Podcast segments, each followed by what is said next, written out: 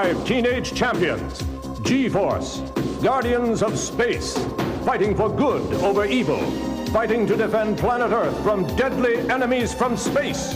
Ace Goodheart, leader of the team, strong, vigilant, fearless as a hawk, guarding the four young agents under his command.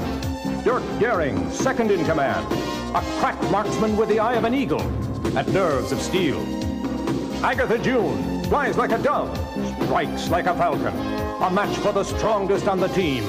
Hoot Owl, Hoodie to his friends, wisecracking navigator who flies the amazing rocket ship Phoenix and laughs at danger. Pee-wee, small and bold as a merlin, the tiniest hawk of them all. These are the adventures of G-Force, five secret agents trained to fly like birds. G-Force, Guardians of Space. Hello, and welcome to Journey Through the Decacast, a tokusatsu and pop culture around tokusatsu rewatch podcast. I am not your usual host, I am Editor Fletcher, and with everyone sourcing the next series they're going to cover soon, we're going to get into a little bit of history on the franchise that it is involved in, Gatchaman, or Science Ninja Team Gatchaman.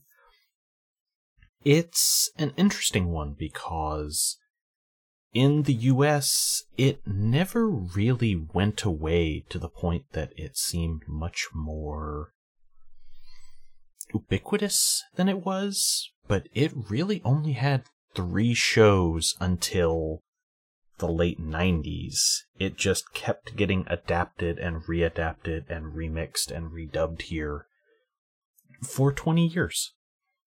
So, if you're unfamiliar, uh, Gatchaman was an animated series that debuted in October 72 and put in perspective how quickly this came along after what would become, you know, the henshin boom with transforming heroes, usually in tokusatsu.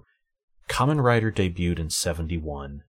Gatchaman was on the air through 72 through 74 Super Sentai, the big thing that really marked out what would become the Power Rangers and similar teams later, was 75. So this was all done before they even hit the airwaves.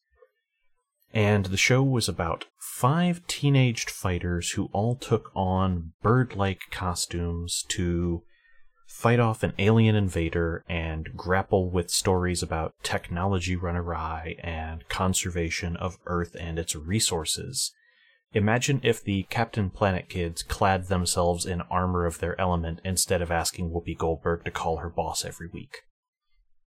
So, by 78, the original heavily edited US adaptation had come out, Battle of the Planets, but it was airing pretty consistently throughout the decades because it would get another take at localization called G-Force, being a syndication under the Turner Broadcasting label. And later on, there were attempts to combine the two, which created an incredibly failed push as Battle of the Planets The New Adventures of G-Force.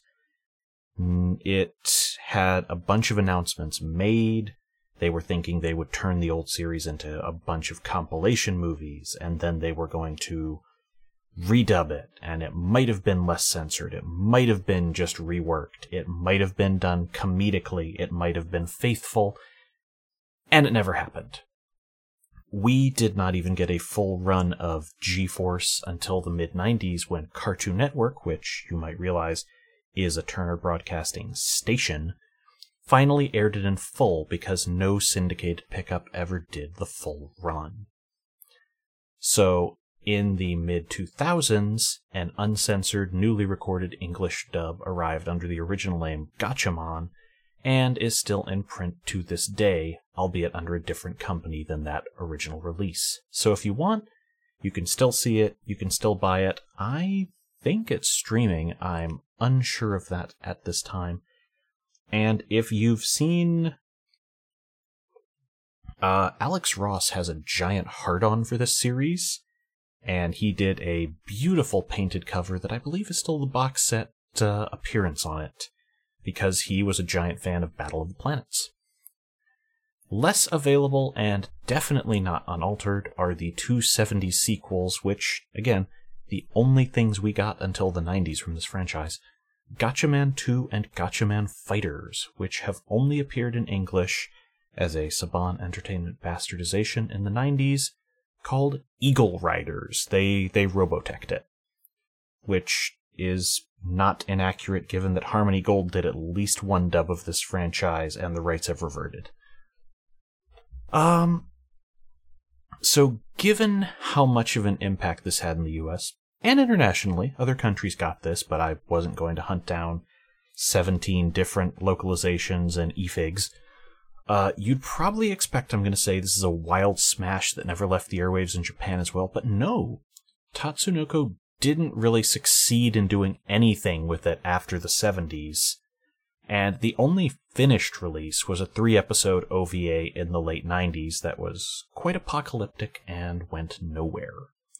A year later, Tatsunoko started trying to revamp some of their 60s and 70s properties, but the first one of these was Mach Go Go Go 97. If you don't know, that was the original name of Speed Racer, Mach Go Go Go, not the not the 97 part. But it bombed so badly that the announced Gatchaman 98 was cancelled on the spot. To put into perspective how that happens, uh, by the end of Mach 97, the Mach 5 could now time travel, and the last third of the show was trying to stop an alien from conquering time.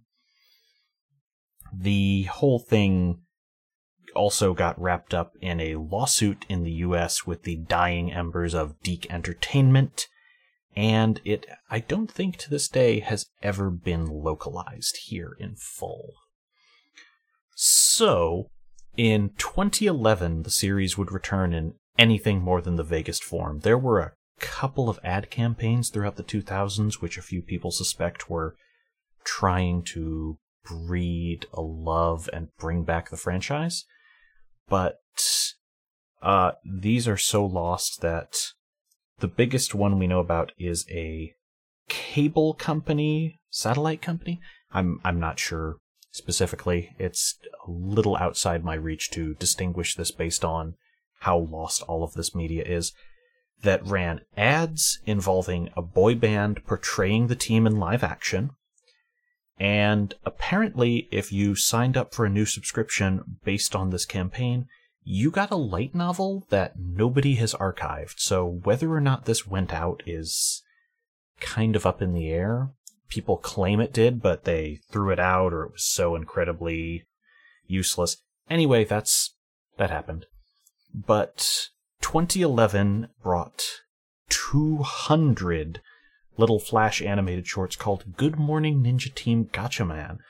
And it was part of a Nippon TV morning show. And a little after this, we got the modern successor, and the entire reason this episode exists, with our host about to cover it soon Gatchaman Crowds. Incidentally, just to tie us back to actual live action tokusatsu, later in 2013, a Japanese film answered the question what if the Gatchaman team looked like Mega Man X extras and it took the franchise full Power Rangers, with everyone on the team being some of the few survivors of an alien ravaged Earth who could use special stones to transform into bird warriors. This was real. There's also a threat of an upcoming US adaptation under the Battle of the Planets name again, but like anything involving Western studios taking on Japanese properties, I will believe it when it hits the screen. We are 10 different American Akiras past me ever believing one of these things based on announcement alone. Especially in a year ravaged by the entertainment industry slitting throats over COVID. And with that, I'm going to leave off here because our hosts will come back in a week or two. I don't think we know which one of the shows is going to be covered next week just yet. With more on Gatchaman crowds because this time we let Chris pick the show. See you around, folks.